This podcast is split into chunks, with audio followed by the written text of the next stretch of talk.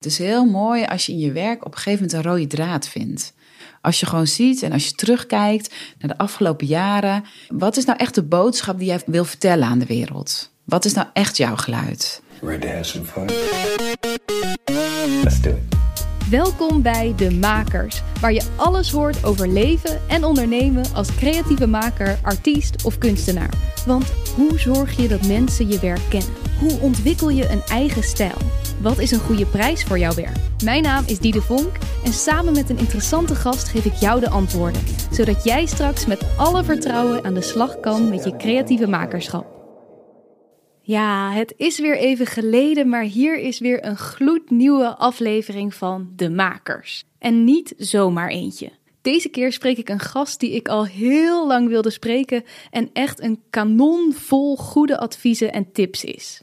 Het duurde even voordat er weer een De Makers aflevering online stond, maar tussendoor heb ik zeker niet stilgezeten en een hoop andere mooie podcastseries mogen maken.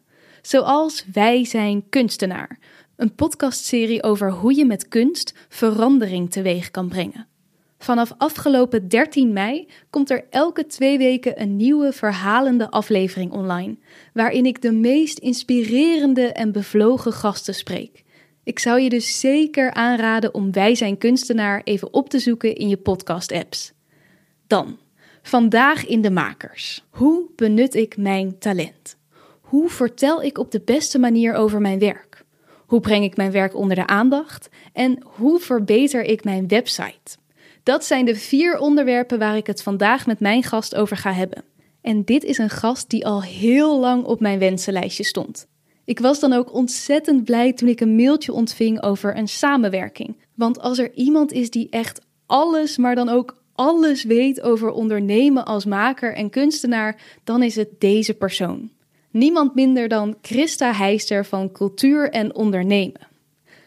Nou, gaat er bij jou misschien niet gelijk een belletje rinkelen? Want tot mijn grote verbazing kennen heel veel makers cultuur en ondernemen nog niet. En dat is heel erg zonde, want het is een geweldig gratis platform met oneindig veel informatie en tips voor makers in de kunst- en cultuursector. Ook kan je er altijd een gratis oriëntatiegesprek aanvragen als je ergens advies over wilt. De onderwerpen waar ik het met Christa over ga hebben, staan ook in hun online kennisgidsen. In die kennisgidsen vind je nog meer achtergrondinformatie, opdrachten, video's en artikelen over deze onderwerpen en nog heel veel meer. Maar nu eerst luisteren. Hier is Christa Heister. Christa, Ja. welkom. Dankjewel. Ik dacht, laten we even beginnen bij het begin. Mhm. Wat is nou ondernemen? Om het even voor Ja, eens en voor altijd Heel goed. goed uit te leggen. Ja, hele goede vraag. Ik werk natuurlijk bij cultuur en ondernemen. Dus die naam is heel erg gekoppeld aan eh, waar wij als organisatie voor staan. Maar wat is nou ondernemen? Want ik vind het ook een beetje een ongelukkige term. Omdat ehm, ondernemen heel vaak geassocieerd wordt met commercieel, met eh, geld moeten verdienen. Hij heeft een wat negatieve lading, zou maar zeggen. Eh, het jammere daarvan is, is dat ondernemen voor mij heel erg staat voor ontwikkelen. Voor blijven groeien. Voor in beweging blijven. Voor kijken waar jij de volgende stap kan gaan zetten. En die stap moet bij jou passen. En bij jou als maker passen, als kunstenaar passen. Dat mag dus heel erg eh, ook dus passend zijn bij waar jij als kunstenaar voor staat. Ik zou heel graag zien dat alle kunstenaars starten over ondernemerschap bij juist hun artistieke werk, bij de kwaliteit van hun artistieke werk. En dat mag getoond worden. Hoe bedoel je dat? Starten bij je artistieke werk? Want Nou, veel dat het mensen niet zien het echt is- als iets los. Ja, inderdaad. Hè. Zien het als iets los of misschien ook wel iets als tegenstrijdigs. Ja. Of als iets van, als ik ehm, eh, met ondernemerschap bezig hou, dan, dan moet ik iets loslaten van mijn artistieke kwaliteit. Ik kan mijn tijd ook maar één keer eh, besteden of zo. En ik zou wensen dat dat veel meer verweven is met elkaar. Dus ehm, waar het om gaat, of waar ondernemerschap om gaat, is het tonen van je werk, het laten zien van je werk. En dat gaat echt om de artistieke kracht en de kwaliteit van je werk. Dus het gaat niet om een soort eh, salescursus die wij eh, vanuit cultuur en ondernemen je willen leren. Maar heel erg van waar sta je als maker, waar sta je als kunstenaar Ehm, en waar zou je heel graag de volgende stap willen maken? En hoe kan je daarvoor zorgen dat je daarvoor in beweging komt? Dus dat is voor mij heel erg ondernemerschap. Ja, dus die in beweging komen, Ja. eh, leren wat, wat je volgende stap kan Ja. zijn, Ja. je werk laten zien. Ja. Wa- waar zou jij het allermeest blij mee zijn dat eh, kunstenaars en makers zou lukken? Wat is jouw grote wens? Mm, ik ga heel erg aan op als ik het in een training zie gebeuren of op een bijeenkomst. Als kunstenaars heel erg aangaan op hun eigen kwaliteiten en waar ze goed in zijn. En dat juist gaan inzetten in hun ondernemerschap. Bijvoorbeeld, sommige mensen zijn heel ehm, introvert en verlegen en vinden dat ondernemen heel spannend en een hele grote rots voor zich of als een grote berg zien ze dat voor zich. En ik vind het heel mooi om te kijken wat past echt bij jou om een volgende stap te maken. Dus als je juist heel introvert bent, zie ik vaak bijvoorbeeld grafisch vormgevers. Toevallig eh, afgelopen week nog een gesprek met een grafisch vormgever die eh, nou, heel introvert is, maar ongelooflijk zorgzaam is in de relatie. Dus heel erg zorgvuldig met zijn klanten omgaat. En heel erg secuur elke keer proces uitlegt en welke volgende stappen die maakt. En daardoor zie ik bij hem dan veel meer kansen om een vaste klantenkring op te bouwen. Dan dat hij, bij wijze van spreken, op netwerkborrel zichzelf heel hoogst ongemakkelijk eh, dient te maken of op te peppen. Om daar dan eh eh, koude acquisitie te gaan doen. Hè? Koude acquisitie, mensen die je totaal niet kent. Ja. En daar dan op afstappen en mee in gesprek gaan. Dus dat Ja. hoeft eigenlijk niet voor iedereen de manier nee, te zijn. Nee, absoluut niet. Nee. Absoluut niet. Je mag echt zoeken naar jouw zakelijke ontwikkeling eh, op een manier die echt bij jou past. Die bij jou als mens past. Mhm. En eh, ook dus die bij jou als kunstenaar past. Ja, Hè, sommige mensen zijn wel heel extravert of sommige mensen hebben weer hele andere talenten. En gebruik juist dat talent heel erg eh, in ook de manier waarop je naar buiten treedt met je werk. ja. Ja, we gaan het vandaag over een aantal thema's hebben. En we rollen Ja. volgens mij al een beetje in de eerste. Mhm. Eh, jullie hebben met Cultuur Ondernemen al een aantal kennisgidsen eh, online staan. Waarbij je ja, een aantal eh, tips, opdrachten, artikelen, podcasts. Eigenlijk allerlei verschillende soorten informatie krijgt over een aantal thema's. Ja. Ja, laten we beginnen bij die basis. Je bent maker, je bent kunstenaar, ehm, je hebt een talent. Ja. Maar misschien moeten we nog een stap terug. Hoe, ja, hoe kom je er nou achter wat jouw grote talent is? Misschien weet je dat al niet direct. Nee, dat klopt. Het is ook best wel lastig. Hè? Heel vaak start je met eh, nou, je maakproces, dat willen tonen. Vervolgens nadenken hoe je dat onder de aandacht kan brengen. En hoe je je ja, beter naar buiten kan treden. En hoe dat geld op gaat leveren. Want dat is natuurlijk uiteindelijk natuurlijk gewoon... Er moet brood op de plank komen om kunstenaar te kunnen blijven. Ja, Ehm, en eh, heel vaak ga je dan heel snel in een soort startblokken om die kant op te gaan. Eh, terwijl ik en mijn collega's bij Cultuur en Ondernemen steeds meer ontdekten. eh, er zit ook nog wat voor. Er zit ook nog wat voor in wat nodig is in een beetje reflectie of een beetje even stilstaan. Jezelf uit de waan van de dag halen.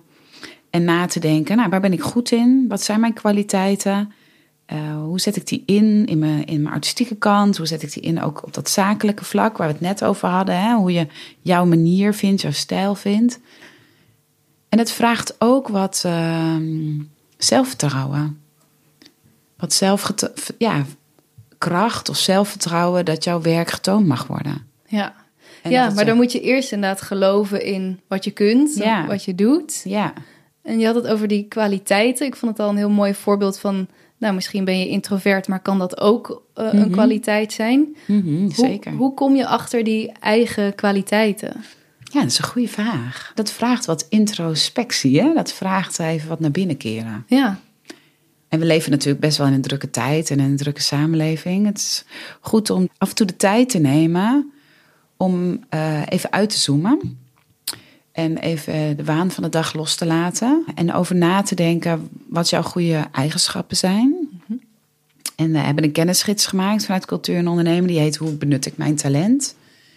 En daarin eh, hebben we een oefening hoe je ja, die kwaliteiten kan onderzoeken. Want bij heel veel kwaliteiten, je noemt dat de kernkwaliteiten spel of kernkwaliteiten oefening. Bij heel veel kwaliteiten zit ook een uh, soort, als je onder druk en stress staat, een soort overtrekkende of een soort, uh, die kwaliteit wordt dan minder charmant, zou maar zeggen. Er zit ook een negatieve keerzijde aan. Heb je daar een voorbeeld van?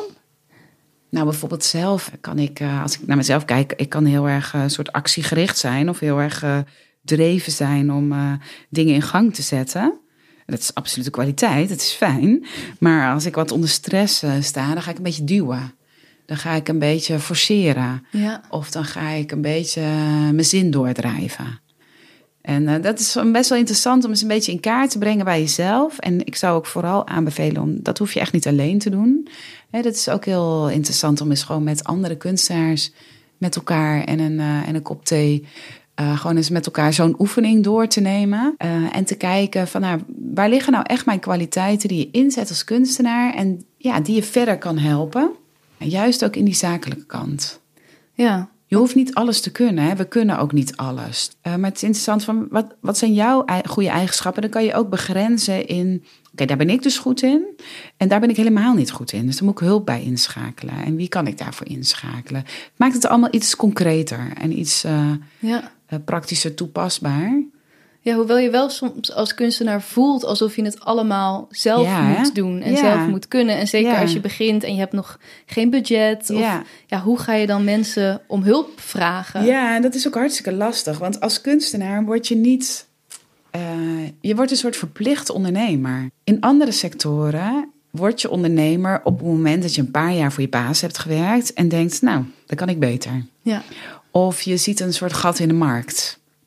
Je hebt dus het uh, economie, het vraag- en aanbodspel. En je ziet, oh ja, hier ligt een kans. Daar kan ik me op storten. En dan begin je meestal pas op latere leeftijd met ondernemerschap. En als kunstenaar is er niet heel veel andere keus. Dus het is ook een, en dat zit denk ik ook die weerstand in. Het is ook, het, het overkomt je een beetje.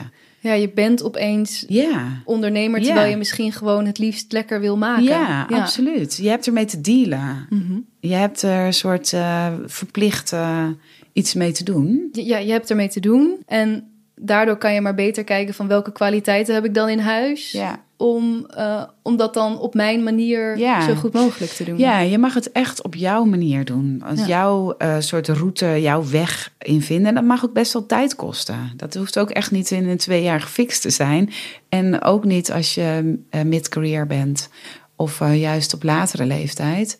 Maar ga die zoektocht wel aan. Ook al heb je daar struggles in ja, dat is het denk ik ook vaak dat je in je eigen hoofd al denkt dat kan ik niet. Of wat heeft het voor zin? Want je ziet bij anderen uh, die bijvoorbeeld op social media heel veel doen en je nou, hebt daar zelf helemaal geen zin in. Dan is dat best wel uh, een weerstand om daar iets mee te gaan doen. Ja, zeker. Het is ook een hele lastige markt. Hè? Deze economie, de kunstsector. Vraag en aanbod werkt gewoon zo verschillend als in andere sectoren. we hebben gewoon ontzettend veel aanbod. Er zijn veel kunstenaars, veel goede makers. En toch zijn, hebben ze allemaal een heel eigen geluid. Het is echt een lastige markt. Het is niet. Uh, ik zou het vervelend vinden als ik in deze podcast ja, niet een reëel beeld schep. Want aan de ene kant is er dus heel veel wat je zelf kan doen. Mm -hmm. En daar nodigt ook deze kennisgids heel erg toe uit. Er is heel erg veel wat je zelf in kaart kan brengen, zelf in actie in kan komen, uh, actief mee uh, aan de slag kan. En tegelijkertijd is het ook een soort oproep van... Uh, je hoeft het niet alleen te doen. Zoek juist ook andere mensen. Zoek ons daar ook in op vanuit cultuur en ondernemen. Maar ook uh, collega's of andere mensen die je kent. Andere goede ondernemers die je kent. Om daarover te sparren. Veel mensen ja, werken solistisch. En uh, blijven daardoor soms ook ja, piekeren en malen over dit thema. Soms kan daar ook uh, ja, echt onzekerheid bij horen of schaamte bij horen dat het misschien niet zo lukt als ze het liefst zouden willen. Want het is gewoon een hele moeilijke markt om je geld in te verdienen. Veel mensen leven onder de armoedegrens. Veel heb je te dealen met afwijzingen. Er zijn gewoon heel beperkt financiële middelen vanuit fondsen beschikbaar. Oh, ik sprak laatst Olaf Veldhuis, uh, econoom. En die legt ook heel erg uit, het is een soort piramide-economie. Er zit heel erg ook de recht van de sterkste in of een soort uh, gelukseconomie. Uh, dat als je eenmaal ergens succesvol geëxposeerd hebt en het valt dan op door iemand en een groot fonds, zoals het Mondriaan Fonds, gaat het ondersteunen. Het geeft heel erg zo'n duw omhoog. Maar het is gewoon niet voor iedereen uh, ook beschikbaar. Dus dat is zo lastig hoe dat model, hoe die cultuursector, zeg maar zeggen, in elkaar zit. Ja. En met deze kennisgidsen proberen we een beetje grip te geven op hoe je daar zelf in kan acteren. En wat je er zelf in kan ontwikkelen om jouw kansen daarin te verbeteren. En ook jouw vaardigheden erin te versterken. Want het is gewoon iets wat je kan leren ondernemen. Het is niet een soort geheim of zo. Het is niet een soort uh, uh, grote groot mysterie. Ja. Het, je kan het eigenlijk heel erg uh, handig onderverdelen in allerlei stapjes. Ja, We hadden het net over, ja, over hoe benut ik mijn talent. Het, je kan het eigenlijk allemaal zo een beetje in die stapjes inrichten. En met deze kennisgidsen kan je gewoon heel erg kijken van nou, waar heb ik behoefte aan om meer over te leren? Mm -hmm. En dan uh, kan je in dat thema duiken. Ja, laten we nog heel eventjes terugkijken dan naar die kennisgids van hoe benut ik mijn talent. Je kan je eigen kwaliteiten gaan onderzoeken. Nou, stel je komt erachter, je bent heel gedreven, mm -hmm. uh, of je kan mensen enthousiasmeren. Mm -hmm. nou, dan weet je dat. En wat ga je daar dan vervolgens mee doen? Ja, hè, wat ga je daar vervolgens mee doen? Nou, het is natuurlijk de kunst om uh, goed naar buiten te treden. Dat je werk niet in jouw domein blijft, zal maar zeggen. Dat je werk niet alleen voor jou en ook je, je mede-collega-kunstenaars of jouw circuit, zal maar zeggen, zichtbaar blijft. Het is belangrijk om dat echt naar buiten te gaan laten zien. En dat verhaal te vertellen. Hoe vertel je nou echt goed dat verhaal? Hoe kan je nou echt dat goed naar buiten brengen. Er zijn ook gewoon een paar hele concrete stappen in te maken. Hoe uh, jouw werk en het vertellen over jouw werk, hoe dat blijft hangen in de hoofden van de luisteraar. En hoe dat goed overkomt. En wat niet goed overkomt. Voor die stappen hebben we ook een uh, kennisgids gemaakt. En dan maakt het eigenlijk niet zo heel veel uit of dat verhaal, zou maar zeggen, dat kan in de vorm van een pitch zijn. Maar dat kan ook een soort basis leggen voor een subsidieaanvraag. Of dat kan ook uh, gewoon hoe je een gesprek voert, informeel. Of inderdaad op een netwerkbijeenkomst. Of ja, hoe je informeel uh, uh, op een verjaardag vertelt over jouw werk. Ja, dus eigenlijk je zegt, je moet als, als ondernemer, als maker, mm -hmm. moet je naar buiten treden mm -hmm. met je werk. Het ja, moet zeker. gewoon gezien worden. Ja, je moet zeker. erover vertellen. En dus dat kan op verschillende manieren. Je kunt uh, naar netwerkborrels gaan. Mhm. Mm -hmm. je kunt uh, plannen schrijven voor subsidieaanvragen, social media, vertellen op een verjaardag. Dus dat zijn allemaal vormen waarin je het kan doen. Mm -hmm. En je had het net over die stappen. Wat zijn dan stappen hoe je dat verhaal zo goed mogelijk vertelt? Ja, die vormen die je eigenlijk zegt.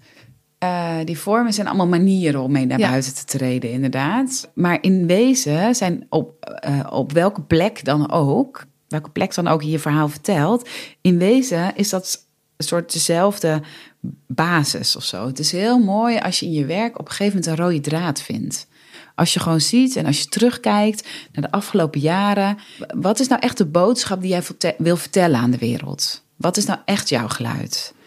En wat is dan als je kijkt naar bijvoorbeeld verschillende opdrachten die je hebt gedaan? Of uh, misschien heb je les gegeven. Of misschien sta je echt ergens voor. Of jouw autonome werk. Het is mooi als je op een gegeven moment ziet Oh ja, hier heeft het allemaal mee te maken. En dat is dus niet zozeer wat je doet, maar heel erg waarom je doet wat je doet. En het is echt belangrijk om daar naar op zoek te gaan. En dat is niet gewoon in een poep en een zucht gedaan. Hè. Sommige mensen die heel analytisch zijn of die, die dat heel goed kunnen, dat kan. Die kom ik ook wel eens tegen. Maar uh, het kan ook echt uh, gewoon een zoektocht zijn die langere tijd duurt. Om er echt achter te komen, waar gaat mijn werk nou precies over?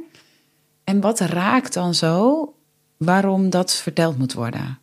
Want als mensen dat horen, waarom jij echt doet wat je wil, dan ga je meer van hart tot hart communiceren. Of dan, wordt het, dan gaan mensen erop aanhaken. Dan gaan mensen daar uh, connectie mee voelen. Of tenminste, de mensen gaan dat voelen die er iets mee kunnen. Hè? Het zou ja. ook kunnen dat er mensen zijn die er niks mee kunnen, maar dat is ook prima. Hoef je dan ook geen energie meer in te steken. Mm -hmm. Dus het is heel erg een zoektocht naar de oprechtheid van jouw verhaal. Uh, en dat is ook zoiets. Het is echt lastig om te vinden. We, we, schrijven het uit en we worden daarin heel erg geholpen door Marlies Leupen, die een aantal mooie concrete filmpjes op onze website heeft gezet om dat uh, vorm te geven, dat verhaal. En zij adviseert ook altijd heel erg, uh, nou, bak een appeltaart, maak een pan soep, ga met een groep mensen daarover in gesprek, omdat je dan heel erg veel feedback terug hoort over hoe daarop gereageerd wordt. wat vraag je dan aan mensen van, hey, wat, wat zien jullie als mijn... Ja. Ja, ja, je kan op onze, uh, met de oefeningen van onze site het verhaal soort uitschrijven. Hè, daar hebben we ook echt een concrete oefening voor, een A4'tje, hoe je dat in kan vullen. En dan is het goed om te beoefenen ja. en om uit te proberen. Want het moet uit jou, zou ik maar zeggen. Hè? Ik zit een beetje hier voor de microfoon met het gebaar dat het zo je keel uit moet komen. Maar jouw verhaal moet echt je strot uit. En dat, dat is niet iets dat moet gewoon beoefend worden en vaak geprobeerd worden. En zeker eerst geprobeerd te worden bij mensen bij wie je veilig voelt, bij wie je je prettig voelt. Voordat je daar bij die galeriehouder staat waar je echt heel graag wil. Dat je daarmee een goed gesprek voert. Ja, ik denk dat we vaak denken dat we een soort eerst helemaal dat verhaal perfect moeten maken in ons eentje op onze kamer. Ja, dat een, dat merk ik nu ook. Ik heb nu ook zelf een soort van nieuw passieproject in mijn hoofd. En daar vertel ik dan juist heel veel mensen over. En de ene keer ben ik aan het vertellen en denk ik, nou, het komt er helemaal niet ja. goed uit. Ja. De andere keer raakt het inderdaad wel wat. Dus het is ja, juist dat oefenen. Ja, dat, oefenen is heel belangrijk, ja. ja. En dat hoort ook bij ondernemen. Gewoon dat, dat hè, wat jij zegt, van soms komt het helemaal niet goed uit. Dat een beetje op je bek gaan, hoort er ook bij. Dus dat uitproberen en denken, oh, dat was het echt niet. Of een beetje dat gevoel van falen en uh, balen. Maar ja, dat hoort er echt bij. En dat is heel universeel. Dat hebben heel veel kunstenaars. Mijn collega's en ik spreken echt honderden kunstenaars per jaar. Het is echt een heel herkenbaar, ingewikkeld, lastig iets om mee om te gaan. Maar laat je er niet door uit het veld staan. Het is, het is ook heel vaak niet persoonlijk. Die, die nee die je hoort of die gevoel van niet aansluiting vinden... heeft vaak helemaal niks met jou en je werk te maken. Maar het is gewoon een kleine groep die daar wel heel erg in geïnteresseerd is. En uh, het is fijn als je het zoveel hebt geoefend, dat het bij hun heel prettig en kloppend uitkomt. Ja, en het is natuurlijk wel zo dat je gaat gewoon veel nee's krijgen misschien. Maar je hebt soms ook een subsidie nodig. En als je daar dan keer op keer nee op hoort, dan kan het leuk zijn dat je buurvrouw het leuk vindt. Ja, maar daar, daar heb je dan niet zoveel mee, aan. Nee. Moet je dan van koers wijzigen, omdat het dan blijkbaar niet aansluit bij wat, wat onze subsidiestelsel wil, of wat, wat op een andere manier mensen willen? Ja. Nou ja, dat subsidielandschap is ook ontzettend veranderd. Dus er zijn gewoon niet heel erg veel mogelijkheden. En ze zijn er wel, maar ze zijn ook moeilijk om uh, uh, te vinden. Maar ook daarin, ga die zoektocht niet alleen aan. Ga in gesprek met andere mensen en, en praat ook hier met elkaar over. Het is altijd heel verleidelijk voor kunstenaars onderling om heel erg te praten over het artistieke werk. Maar durf ook eens te praten over uh, hoe je hierin struggelt of hoe je hierin kansen ziet en mogelijkheden ziet. En verken die eens met elkaar. Het is belangrijk om um, een soort doel voor ogen te krijgen. En dat doel voor ogen is misschien niet die subsidieaanvraag, maar is wel dat jij bepaald werk maakt wat je, wat je wil, wat je gunt, dat het een podium krijgt. En dat, moet, ja, dat is eigenlijk het, het belangrijkste. Hè? Dus daarom ook uh, in ons begin van ons gesprek van het ondernemerschap. Het gaat niet om het ondernemen. Het gaat heel erg om de artistieke kwaliteit van je werk. En uh, het gaat erom dat dat een podium krijgt. En durf jij dat een podium te gaan geven?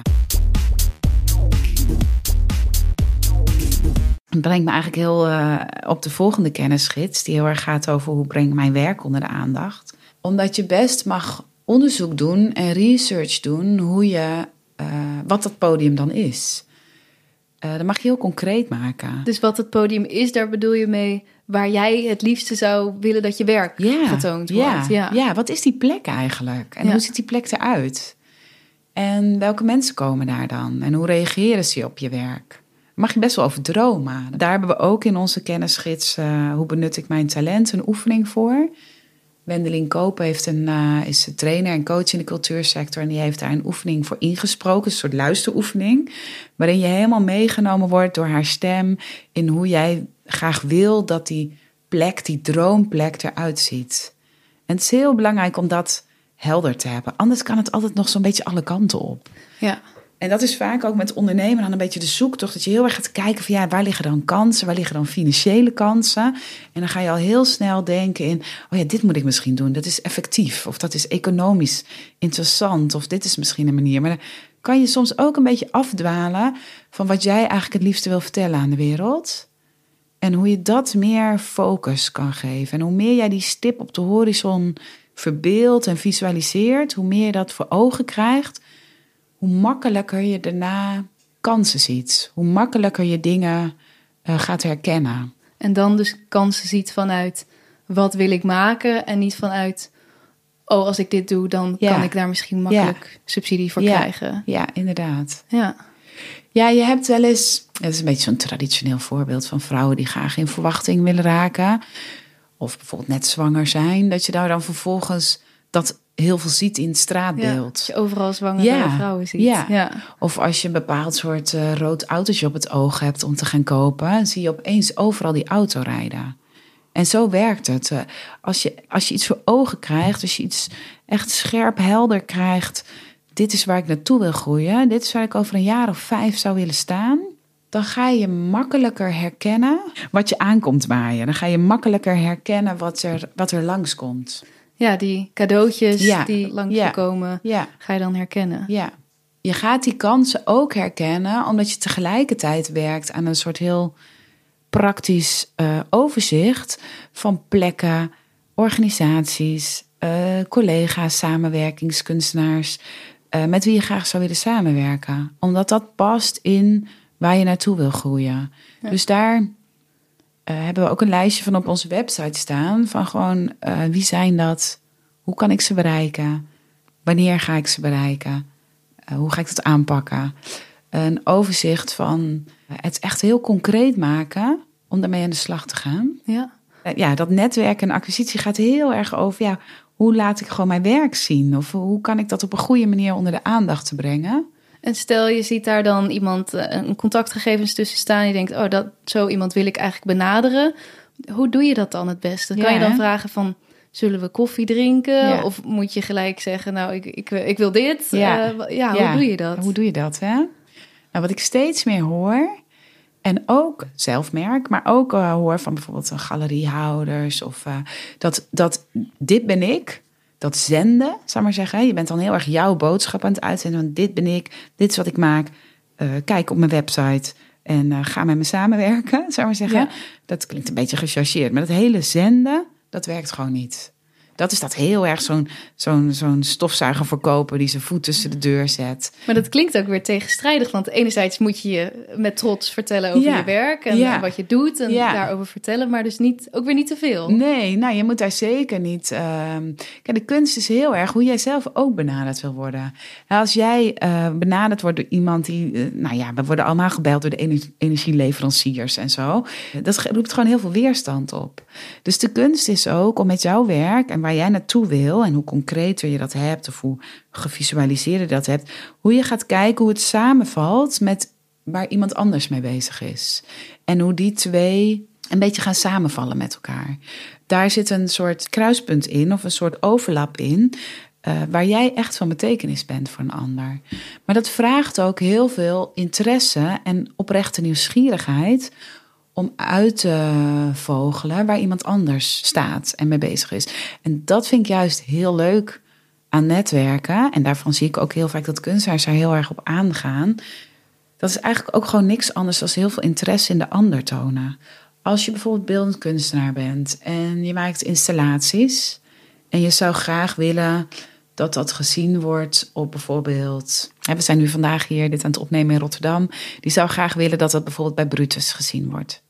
Dus dat is ook al, eh, wees daar al concreet in, in dat lijstje. Als je in Rotterdam installaties maakt, wat zijn dan toffe plekken om je werk te tonen? Ja. Wat zijn dan de instellingen, uh, de, de, de samenwerkingen tussen kunstenaars? Wat is de lokaliteit? Wat is in de regio? Wat zijn plekken waar je werk gezien kan worden? En maak daar gewoon een heel concreet lijstje van. Zet daar gewoon eens tien dingen op waarvan je denkt, nou, als het daar toch zou staan, zou ik tevreden zijn uh, want dan kan je echt heel concreet gaan kijken, oké, wie ken ik daar? En uh, jouw vraag was, hè, hoe ga ik die dan benaderen? Hoe ga je dat dan aanpakken? Maar breng het eerst eens in kaart. Dus, dus je hoeft niet gelijk de telefoon te pakken en dat zo'n soort heel koud te gaan doen. Ja. Ga het eerst eens even inventariseren en in kaart brengen. En ga eens naar een opening van Brutus. Uh, kijk eens uh, of je in gesprek kan komen met andere kunstenaars die daar exposeren. En wees eens nieuwsgierig hoe zij daar gekomen zijn. Dus je hoeft nog niet daar met de curator die ertoe doet, zeg maar zeggen, gelijk uh, hem een mail te sturen. En uh, dit is mijn werk. En ja. uh, kijk op mijn site. Want dat is inderdaad de meest koude, ja, droge manier ja. die je kunt doen. Ja. Dus maak ook een soort mix van. Je hebt dan dus, dus een lijst van mensen waar je graag, of hè, partijen waar je graag zou willen dat je werk getoond wordt. Maak dan eens een mix ook van mensen die je daar al kent.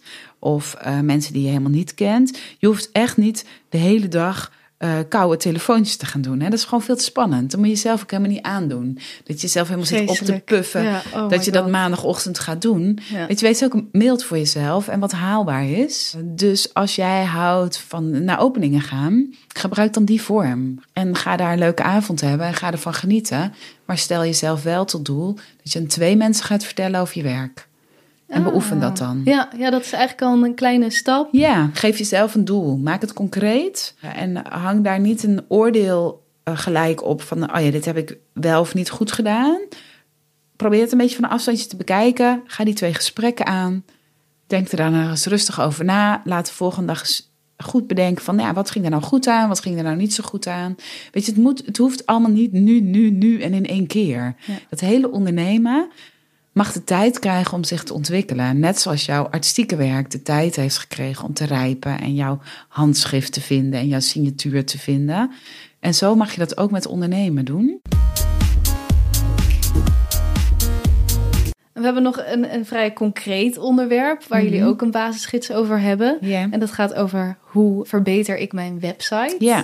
Heb je daar nog wat uh, concrete tips over? Ja, eigenlijk iedereen, vrijwel iedereen heeft een website. En uh, terecht, want het is toch ook uh, belangrijk voor jouw vindbaarheid te zorgen. Ja. als ik jouw werk ergens tegenkom, in een tijdschriftje of ergens onderweg, of, dan, en ik ben geïnteresseerd, hoe maak je dan voor die geïnteresseerde de drempel zo laag mogelijk om meer over jou te weten te komen?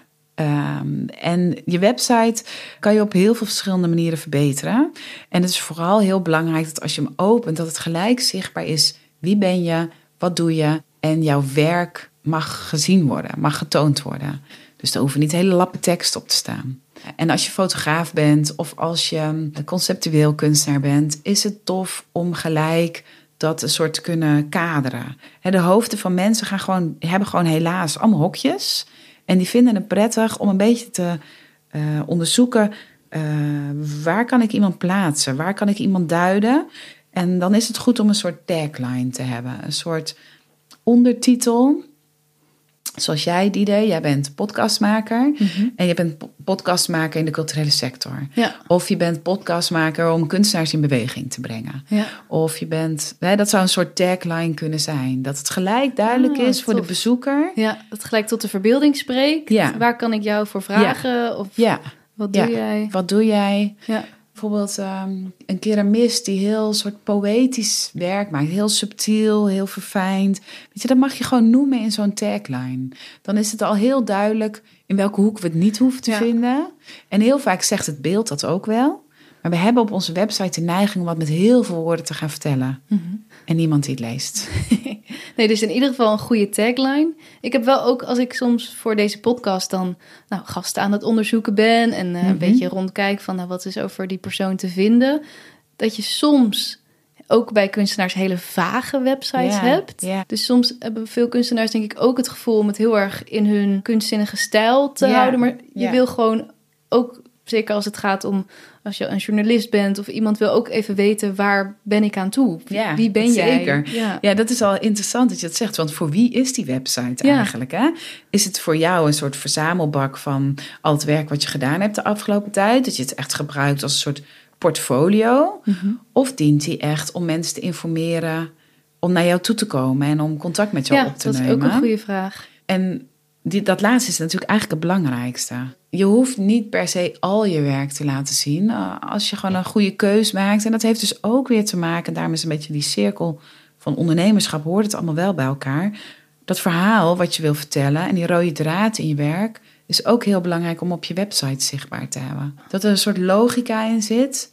En dan mensen begrijpen, oh ja, dat, in een, en dat is leuk aan een website, want het kan zo je daar ook in beoefenen. Als je je website aan het verbeteren bent, als je maar aan het creëren bent of wat anders het, het roer wil omgooien, je niet meer tevreden daarover bent, dan moet je heel erg over die vragen nadenken.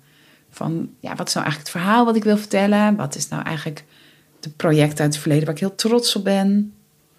En hoe geef ik dat allemaal een plek? Ik had altijd veel de neiging om gewoon soort alles erop te zetten. Ja. Maar je kunt ook kiezen in wat zet ik meer in de spotlight. Ja, Want waar wil ik meer van doen? Ja, je wil de toekomst in. Ja. Waar wil je naartoe groeien? En wat is daar dan passend bij? Ja.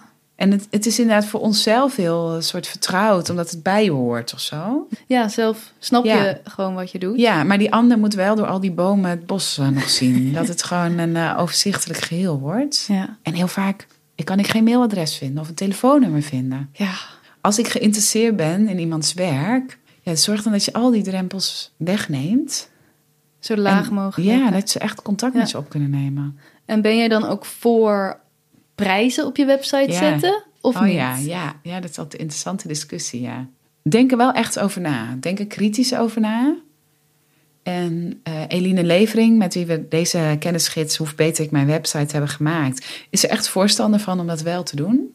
Omdat je daarmee ook een drempel weghaalt van een publiek om eh, toegang te verlenen. Dus het is ook zo dat je daarmee, als je bepaald in een bepaald prijssegment zit en mensen verwachten veel lager, dat je al die teleurstellingen en die nee's dus gelijk al helemaal niet ontmoet, zou ik Ja. maar zeggen. Dat het gewoon gelijk helder is en gelijk duidelijk is.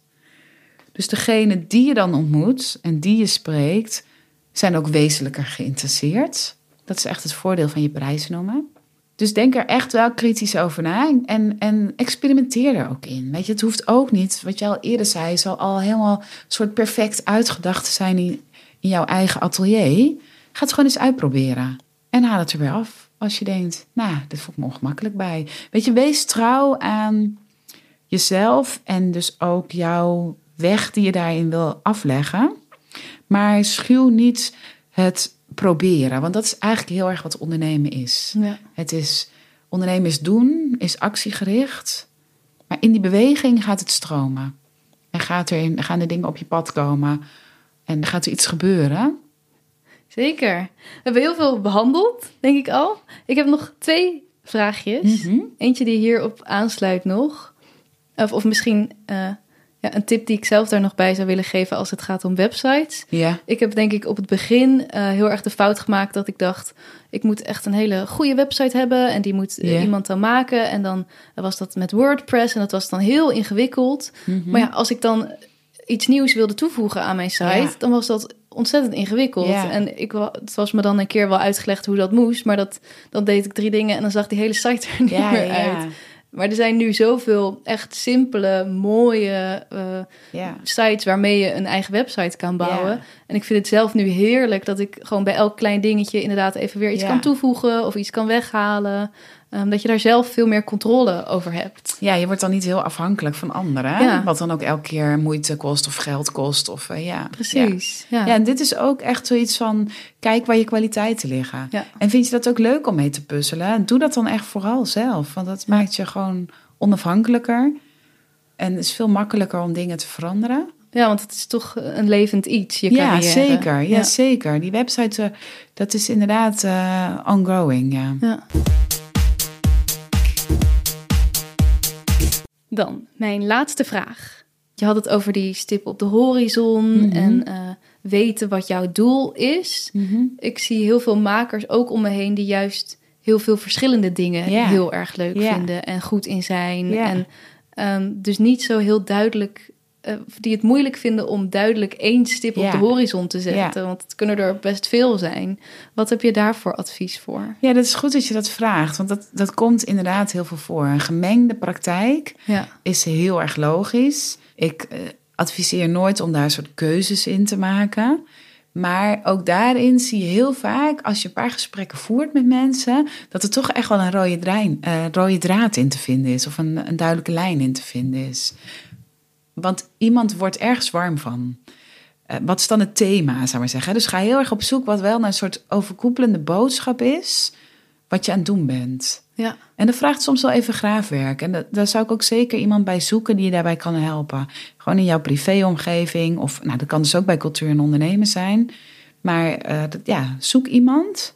die dat dan een beetje uit kan kristalliseren. Ja, dus het, dan hoeft het niet per se in te zijn dat je letterlijk weet, dit wil ik gaan doen, maar dat de gedachte erachter in ieder geval wel duidelijk is voor je. Ja, inderdaad, de gedachte daarachter. En soms zie ik ook nog wel in adviesgesprekken ehm, dat het toch wel, als je een paar gesprekken met mensen voert, dat je er gewoon een soort, dat je kan pellen van ja, dit is eigenlijk helemaal niet meer waar mijn energie in zit. Ja. Dit is eigenlijk wel heel erg waar ik op leegloop. En eigenlijk wil ik heel erg daar naartoe groeien en past dat veel beter bij me. Dus vaak zit er wel een soort ontwikkeling in. Dus, maar dat vraagt ook echt wel introspectie. Dat vraagt echt wel om gewoon te kijken. Oké, waar stond ik nou vijf jaar geleden? En hoe zag mijn praktijk er nu uit? En hoe is het nu? En waar ben ik dan heel erg trots op wat er afgelopen jaren is gebeurd?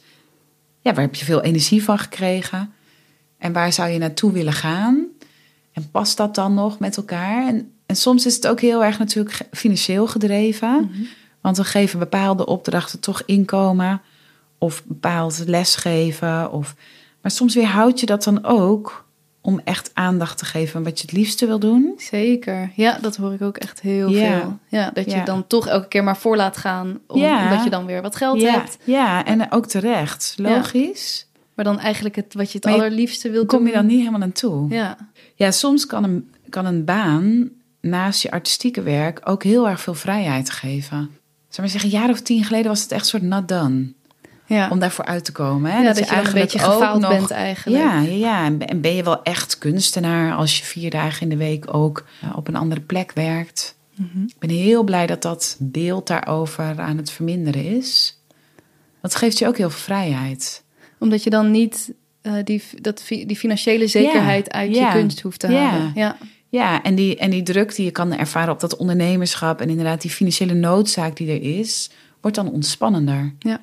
En dat geeft ook wel soms meer ruimte om echt te maken wat je wil maken. En je, gaf eh, al eerder aan van je, je kunt ook naar ons toe komen. Ja. Eh, hoe, hoe werkt dat? Kan je gewoon de, de telefoon Ja, oppakken en ja jullie zeker. bellen? Ja, zeker mag je dat doen. Ja, zeker. Kijk, eh, je kan altijd bij ons terecht. We hebben kantoor in Amsterdam, maar we werken ook door het hele land. We hebben heel veel gesprekken ook online. En je kan altijd bij ons een gratis eh, gesprek aanvragen. Voor elke professioneel werkende kunstenaar in Nederland, van wat voor discipline dan ook, gaan we heel graag met je in gesprek. En dat doe je eigenlijk is de makkelijkste route via onze website. We noemen dat oriëntatiegesprek. En daarmee eh, kan je kort invullen wat je vraag is, wat je zou willen bespreken. En dan gaat mijn collega heel erg kijken welke adviseur is het beste bij jouw vraagstuk. En we denken dan een uur helemaal met je mee. Dat is kosteloos. We denken een uur met je mee ja, waar je nu staat, waar je vandaan komt en waar je heel graag naartoe zou willen groeien. En daar kunnen onderwerpen als dit aan de orde komen. Maar het kan ook weer over iets heel anders gaan. Als je bijvoorbeeld een stichting op wil richten of als je eh, echt financiering wil eh, vinden. Daar hebben we daar ook eh, collega's van die heel veel over weten. Dus eh, wees altijd welkom. Dus voel vooral ook geen belemmering als je denkt, ja, ik moet eerst, hè, wat, wat jij net ook zei, van het moet eerst perfect zijn of ik moet eerst een perfect verhaal hebben. en een goed ja, ik moet hele goede vragen hebben. Ja. En, ja, dat hoeft echt allemaal niet. Nee. Wij tunen in op waar jij op dat moment eh, staat. Ja, dus ook al zijn het een paar verschillende dingen waar je even niet helemaal uitkomt. Allemaal prima. Ja, allemaal prima. Heel veel dank voor Ja. al je informatie. Heel graag gedaan. Dat was hem weer. Heel veel dank voor het luisteren en hier zijn mijn takeaways van dit gesprek. 1. Neem tijd voor introspectie en onderzoek wat jouw goede eigenschappen en kwaliteiten zijn. 2. Kies vervolgens een manier van ondernemen die daarbij past. Als dat enorm actief zijn op social media is, super. Is dat het niet? Doe het dan niet. Zoek uit waar jij energie van krijgt. Geef het anderen uit handen of laat het weg. 3. Zoek naar de rode draad in je werk. Dus niet wat je doet, maar waarom je doet wat je doet. Als jij weet waarom je maakt wat je maakt, kun je er ook veel beter over vertellen. En zullen de juiste mensen er veel sneller op aangaan. 4. Het hoeft niet in één keer perfect. Op geen enkel gebied. Het belangrijkste van ondernemen is dat je gaat uitproberen, experimenteren en waarschijnlijk soms op je bek gaan. En dat is helemaal oké. Leer ervan, sta weer op en doe een andere poging. 5. Maak heel concreet een lijst van plekken waar jij wilt staan of partijen waar je mee wilt werken. Je hoeft vervolgens niet direct te mailen met: Dit is mijn werk en ik wil in jullie galerie staan. Maar stel in plaats daarvan vragen en leef je echt in in de ander. Zoek ook hierin weer een manier van netwerken die bij jou past. 6. Voor wie is jouw website? Is in één oogopslag helder wie je bent en wat je doet? Zorg dat dat goed zichtbaar is en vergeet niet om een goede tagline te hebben. Heel erg veel dank voor het luisteren en Christa bedankt voor al je wijze lessen. Voor alle informatie uit de kennisgidsen en over wat cultuur en ondernemen voor jou kan doen, check cultuur-ondernemen.nl of kijk in de show notes. Vond je dit een interessante aflevering? Heb je er iets aan gehad? Abonneer of volg dan de makers in alle podcast-apps. Of check de Makers Podcast op Instagram voor veel extra tips en andere podcasts in de kunst- en cultuursector. Wil je nou ook eens samenwerken met de makers? Zoek je een presentatrice of interviewer? Of wil je vanuit jouw culturele instelling ook een podcast beginnen? Dan mag je me altijd mailen voor een vrijblijvend gesprek of meer informatie op info@demakerspodcast.com.